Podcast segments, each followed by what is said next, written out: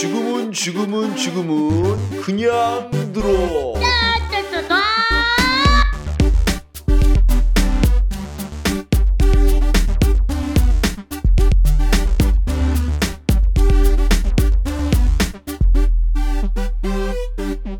네, 책 읽어주는 시간. 네, 오랜만에 이제 책 읽어주는 시간을 갖는데요.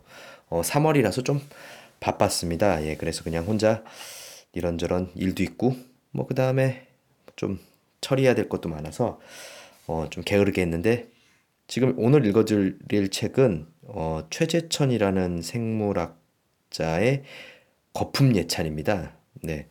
그래서 이제 서문부터 보시면 굉장히 재밌어요. 서문, 넘쳐야 흐른다. 한간에 떠도는 말 중에 시장 논리처럼 오용과 남용이 심한 말이 또 있을까 싶다. 툭 하면 우리 교육 시스템이 수요에 비해 지나치게 많은 고학력자를 길러낸다며 시장 논리에 맞지 않는다고 비판한다.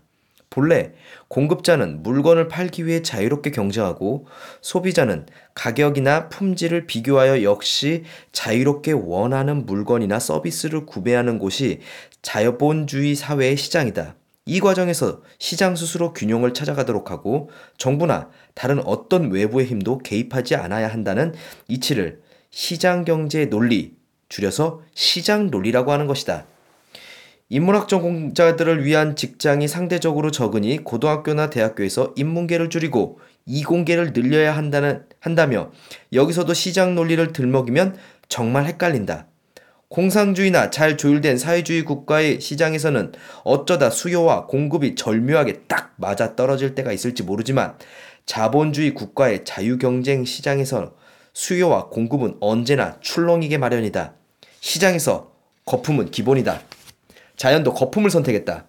언젠가 방, 발견될지도 모르는 어느 먼 행성에서 전혀 다른 생명 논리가 작용하고 있을지 모르지만 적어도 지구라는 행성의 생물은 낭비를 기본 조건으로 선택했다.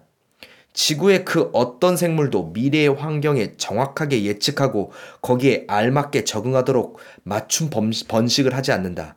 누구는 많이 낳고 누구는 적게 낳는다. 그러면 자연 선택이라는 메커니즘이 나타나 누구의 전략이 성공했는지를 판결 내린다. 진화는 그래서 언제나 결, 결과론적이다. 다 벌어지고 나서야 성패를 가려진다. 따지고 보면 우리 삶도 마찬가지다.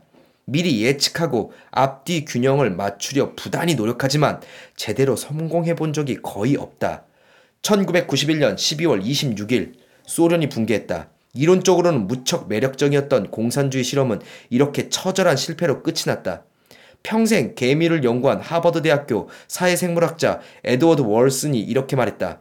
칼 마르크스는 옳았고 사회주의는 작동한다. 다만 그는 종을 잘못 선택했을 뿐이다. 그나마 우리 인간은 자본주의를 개발했다. 말도 많고 탈도 많은 자본주의, 결코 최소는 아니지만 가장 자연에 근접한 시스템이다. 넘쳐야 흐른다. 그리스 철학에 따르면 초월적 일자로부터 유한한 존재, 존재들이 나온다.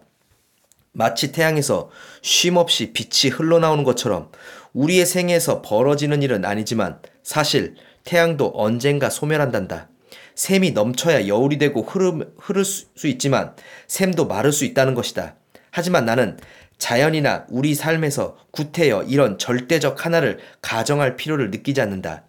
애써 틀어막지 않으면 거품은 언제나 일기 마련이고 그런 거품 사이로 삶은 반드시 흘러 넘치게 되어 있다. 그렇지 않으면 그건 필경, 죽은 시스템이다. 하지만 우리 삶에서 샘이 마르지 않고 스스로 충만하게 하려면 적재적소가 아니라 과제 적소를 실행해야 한다. 맡은 바 소임에 그저 알맞을 정도의 사람을 앉히면 허덕허덕 겨우 해낼 뿐이다. 능력이 넘치는 사람이 일을 맡아야 여유롭게 창의성을 발휘할 수 있다. 높은 대학 진학률이 마냥 나쁜 것은 아닐지도 모른다. 우리나라는 다른 어떤 나라보다 훨씬 더 잘 훈련된 인재가 많다는 것인데 대학을 졸업하자마자 곧바로 대기업 좁은, 좁은 문에 머리를 박을 게 아니라 좋은 중소기업에 가서 훌륭한 멘토에게 배우며 시작하는 게 훨씬 현명한 일이라는 마윈의 충고는 특히 우리나라에 시사하는 바가 크다. 한류 현상이 그냥 어쩌다 일어난 게 아니다.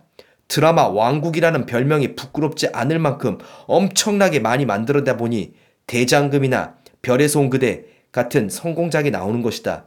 그런 과정에서 안타깝게도 많은 것들이 시들고 사라지지만 넘쳐 고여 썩지 않고 흐르는 법이다. 진화 생물학자는 가끔 자연주의적 오류를 범한다.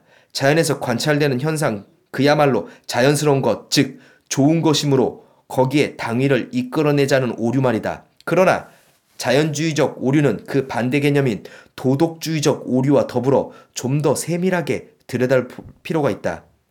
자연의 자연스러운 일이 인간 사회에서도 언제나 자연스러울 수는 없다.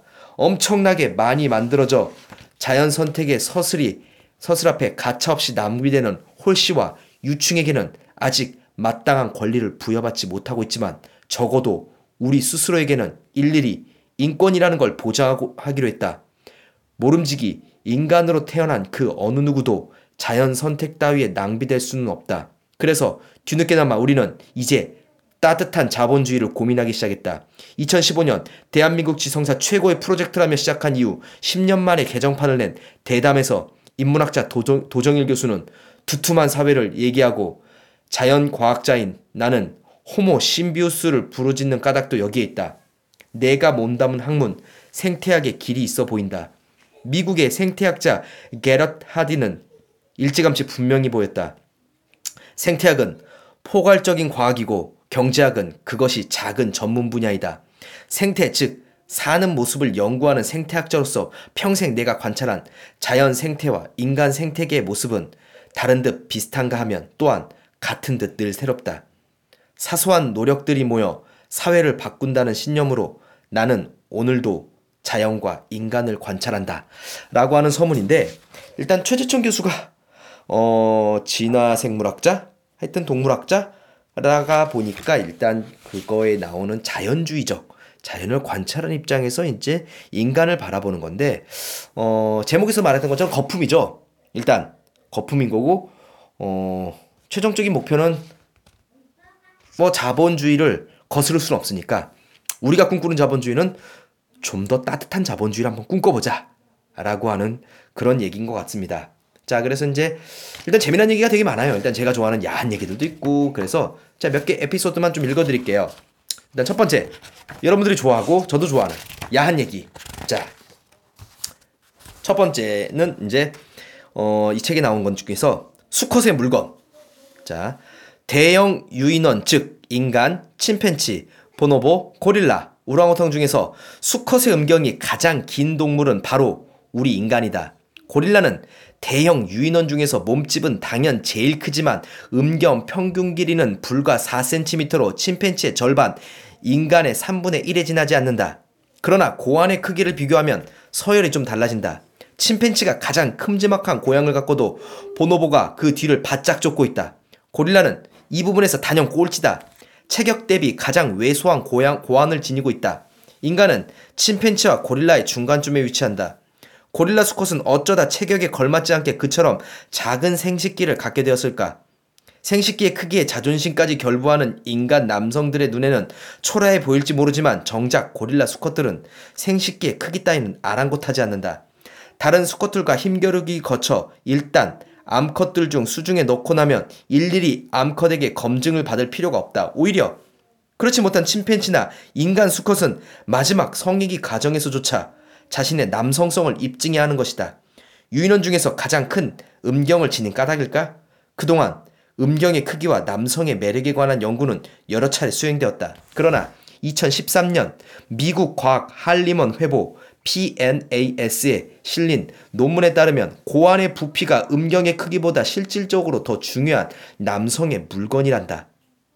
이번 연구에서 미국 에머리 대학교 인류학자들은 남성의 70명의 두뇌와 고환의 자기 공명 MRI 자료를 분석한 결과 고환의 부피가 작은 즉 사정되는 정액이 양이 적은 아빠일수록 자식 양육에 더 적극적으로 참여한다는 사실을 발견했다.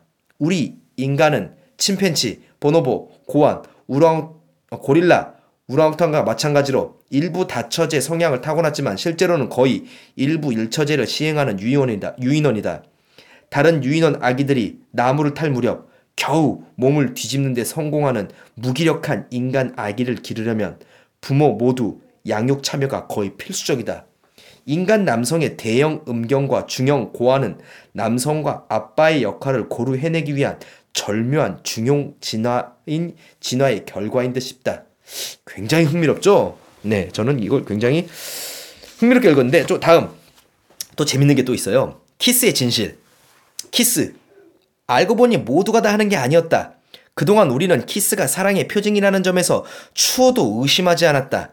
그래서 바람과 함께 사라지다 지상에서 영원으로 카사블랑카 같은 영화에서 남녀 주인공의 진한 키스와 함께 전율을 느끼곤 했다. 그러나 최근 미국 인류 학회지에 게재된 인디애나 대학교 연구진의 논문에 따르면 세계 168개 문화에서 입술 키스는 불과 46%만 존재한다. 아시아 문화권의 73%, 유럽의 70% 그리고 북미 55%의 연애 행위로서의 키스가 행해지고 있지만 중미, 아마존 지역, 뉴기니 그리고 사하라 사막, 이남의 아프리카의 연인들은 연인들이 키스하지 않는 게 전통이다. 서아시아에서 조사한 10개 문화 모두 히잡으로 늘 얼굴을 가리고 다니는 서아시아 여성들이 일상적으로 키스는 즐기는 것으로 나타났다. 그동안 키스의 기원에 관해서 본능과 학습이라는 두 상반된 주장이 있었다. 우리의 유전적으로 매우 가까운 침팬지와 보노보는 거의 프렌치 키스, 키스 수준의 상당히 질펀한 키스를 즐기, 즐기며 개나 프레리도그 같은 일부 포유류나 새들도 코나 부리를 서로 비비는 행동을 한다. 심지어 물고기 중에서도 입을 맞추는 종류가 있는 걸로 보아 인간의 키스는 사회적 또는 성적 기능을 위해 진화한 행동이라는 학설이 상당히 유력해 보인다. 반면 학습과 설은 이유식이 개발되기 전 아직 이가 나지 않은 아이에게 잘 씹은 음식을 입으로 전달하는 풍습이 오늘날의 키스로 발견했다는 설명을 한다. 몇 년 전에 방영한 인기 드라마 아이리스에서 이병헌이 김태희에게 한 사탕 키스를 보며 나는 키스의 체이 기원설을 떠올렸다. 이번 연구로 일단 인간의 키스가 동물에게 기원을 둔 본능이라는 주장은 설 자리를 많이 잃었다. 그렇다고 해서 학습 가설을 흡족하게 지지하는 것도 아니다. 성애 키스의 짜릿함을 진정 학습의 결과로만 설명할 수 있을까? 키스를 사는 게 너무 미안해. 너무 미안해서 죽음에게 잠시 혀를 빌려주는 것이라고 읊는 김용 시인은 또 어쩌나. 자, 굉장히 재밌죠? 재밌고 흥미로운 그런 사실이 있고요. 또 뭐가 있냐면 이제 일단 음, 자기 전공이 맞는 하나의 또 에피소드가 있어요. 제목하고 똑같죠? 거품 예찬. 배우 하정우는 어느 맥주 광고에서 맥주의 생명은 몰트와 홉의 완벽한 비율이라며 그 둘이 격렬하게 차오르며 부드럽게 감싸 안을 때 피어나는 거품이 맥주의 깊은 맛을 만들어낸다고 너스레를 떨었다. 실제로 맥주의 고장 독일에서는 거품의 전체 30%가 돼야 진정한 맥주 맛이 난다고 한다. 맥주는 거의 거품이 예술이다. 아, 맥주는 거품이 예술이다. 그런데 거품이라면 질색하는 분야가 있다. 바로 경제 분야다. 이른바 시장 경제가 내재 가치보다 과대평가되면 거품 경제가 형성되는데 불균형한 과잉 투자로 인한 시장 안정성이 무너질 수 있다는 이유로 경제학자들은 경제학자들은 대부분 기겁불한다. 고등교육을 받은 사람들이 취업률이 낮아지기 시작하면 사회의 수요에 비해 지나치게 많은 인재를 길러냈다는 시장 경제의 논리가 교육까지 거침없이 날아든다. 하지만 자본주의 경제에서 언제 수요와 공급이 정확하게 맞아 떨어진 적이 있는가? 폐쇄 경제 체제라면 모를까 공급 경쟁 없이 경제 발전을 기대할 수 없다. 모름지기 넘쳐야 흐르는 법이다. 진화에서 거품은 기본이다. 자연은 스스로 지극히 낭비적인 삶의 방식을 택했다. 조개나 산호 같은 해양 무척추 댕물들은 엄청나게 많은 알을 낳지만 그 중에 성체로 자라나는 개체는 종종 1%도 채 되지 않는다. 식물도 엄청나게 많은 씨를 뿌리지만 극히 일부만 발하여 꽃을 피운다. 몸집이 큰 생물일수록 자식을 덜 낳지만 확실하게 기를 수 있을 만큼만 낳아 모두 성공적으로 길러내는 경우는 거의 없다. 무모하리만큼 많이 태어나고 그 중에서 특별히 탁월한 개체만이 살아남아 번식에 이르는 과정에서 바로 자연 선택의 힘이 발휘된다. 그 결과로 적응 진화도 일어나는 것이다. 다윈은 자연 선택의 개념을 확립하는 데 필요한 마지막 단서를 경제학자 토머스 멜서스의 인구론에서 찾았다. 조물주도 없이 자연이 스스로 선택할 수 있는 건 바로 거품 덕택이다. 그런데 왜 멜서스의 이론은 자연계의 거품은 일정하면, 인정하면서 경제, 경제계에서는 윤호하지 않을 것일까? 아무리 먹기 싫은 음식이 병을 고친다 해도 거품 빠진 맥주는 정말 못 마신다. 자, 이렇게 된 거고. 그 다음 조금 정치적인 내용도 있습니다. 자, 읽어드릴 것은 인간 행동의 네, 가, 네 단계. 인간의 행동은 인식, 생각, 실행, 회고의 네 단계를 걸친다. 중추신경계가 제대로 발달하지 않는 동물들은 외부 자극에 즉각적으로 반응할 뿐 생각의 과정을 거치지 않는다. 그렇다고 인간의 모든 행동이 다 생각 단계를 밟는 것은 아니다. 숲을 거닐다 갑자기 등 뒤에 부스럭 소리가 났을 때 자연계에서 가장 발달된 되뇌를 가진 동물답게 그 소리를 원인을 분석하는 큰 낭패를 볼 수 있다. 소리의 크기로 밀어볼 때 그저 토끼 정도에 생각했는데 정작 곰이 덮칠 수 있기 때문이다. 그래서 우리는 이럴 때의 경우 본능적으로 일단 몸을 숨기고 본다. 체면을 따질 때가 아니다. 진화의 역사에서 때론 되뇌의 사고 단계를 생략하는 편이 더 유리했기 때문이다. 인간의 경우 생각의 과정은 돈키호테에서 햄리까지 천차만별이다. 우리는 깊이 생각하지 않고 행동에 옮기는 사람을 돈키호테라 부른다. 하지만 산초의 만류에도 불구하고 풍차로 돌진한 돈키호테는 생각이 부족한 게 아니라 인식의 오류를 범한 거다. 평원에 줄지어 서 있는 풍차들이 거대한 괴물이라고 잘못된 인식한 게 문제였지 기사로서 그들을 물리쳐야 한다는 생각한 게 잘못은 아니다. 우리는 실행 단계에서 문제가 생기면 대개 생각의 부족에 책임을 묻지만 실제로는 어설픈 인식이 주범인 경우가 더 많다. 우리 뇌는 매우 정교하게 조울된 판단, 판단 기계이다. 얼마나 정확한 데이터가 입력되느냐에 따라 얼마나 훌륭한 결론이 도출되는지가 결정된다. 철학자 프란시스 베이컨은 아는 것이 힘이다라는 명언을 남겼다. 그에 따르면 생각이란 지식을 기반으로 한 자연스러운 귀납 과정에 지나지 않는다. 힘은 일단 인식에서 비롯된다. 각부 부처의 수장을 임명하는 개각이 있을 때마다 여야를 막론하고 나라가 시끄럽다. 애써 청구한 인물들이 이 땅의 보통 시민보다 훨씬 훨씬 자주 법을 언저리를 위험하게 넘나드는 사실을 드러나는 경우도 적지 않다. 그럼에도 잘못된 인사를 처리하지 못하는 이유는 무엇일까? 만일 스스로 생각이 짧았음을 인정하기 싫어서라면 다시 생각해보라. 이건 생각이 아니라 정보의 부족으로 인한 일, 벌어진 일이다. 오류의 소재를 파악하고도 바로잡지 않는다면 인간의 행동만이 유일하게 거쳐온 단계인 회고의 문제가 된다. 돌이켜 생각할 줄 모른다. 이거 당최 인간의 체면이 서질 않네. 자, 그 다음에 마지막으로는 이제 좀 이제 음, 창의성과 관련된 얘기인데 피카소처럼 살자. 20세기를 대표하는 두 천재를 꼽으라면 사람들은 흔히 아인슈타인과 피카소를 떠올린다. 둘은 모두 20세기 초반 나란히 자신의 대표적인 업적을 남겼다. 아인슈타인은 1905년 특수선대선 이론에 관한 논문을 발표했고 피카소는 1907년 아비뇽의 여인들을 내놓을 큐비즘의 시대를 열었다. 아인슈타인, 피카소, 현대를 만든 두 천재의 저자 아서 밀러는 창의성이란 통합적 사고와 상상력에서 나온다고 주장한다.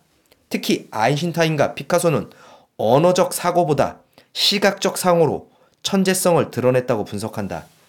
과학과 예술이라는 다분히 시각적인 분야에서 천재성을 발휘한 아인슈타인과 피카소는 많은 유사성을 지니지만 이들의 천재성을 드러나는 과정은 무척 다르다. 이들을 굳이 야구 선수에 비유하자면 아인슈타인은 타이론 그리 신경 쓰지 않고 그저 장타만 노리는 선수였다. 그의 상대성 이론은 아무나 칠 수 있는 그런 홈런이 아니다. 반면 피카소는 좋은 공, 나쁜 공 가리지 않고 열심히 방망이를 휘두르며 높은 출루율을 자랑한 선수였다. 워낙 자주 휘두르다 보니 심심치 않게 홈런도 때렸고 때론 말로 홈런도 나온 것이다. 피카소는 평생 엄청난 수의 작품을 남겼다.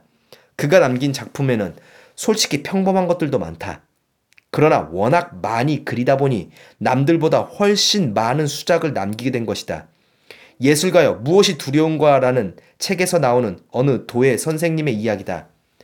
학급을 둘로 나눠 한 조는 각자 자신의 최고 걸작 하나씩만 내게 하고 다른 조는 제출한 작품 전체 무게로 점수를 매기겠다고 했는데 결과는 뜻밖에도 질조가 아니라 양조에서 훨씬 훌륭한 작품이 나왔다고 한다.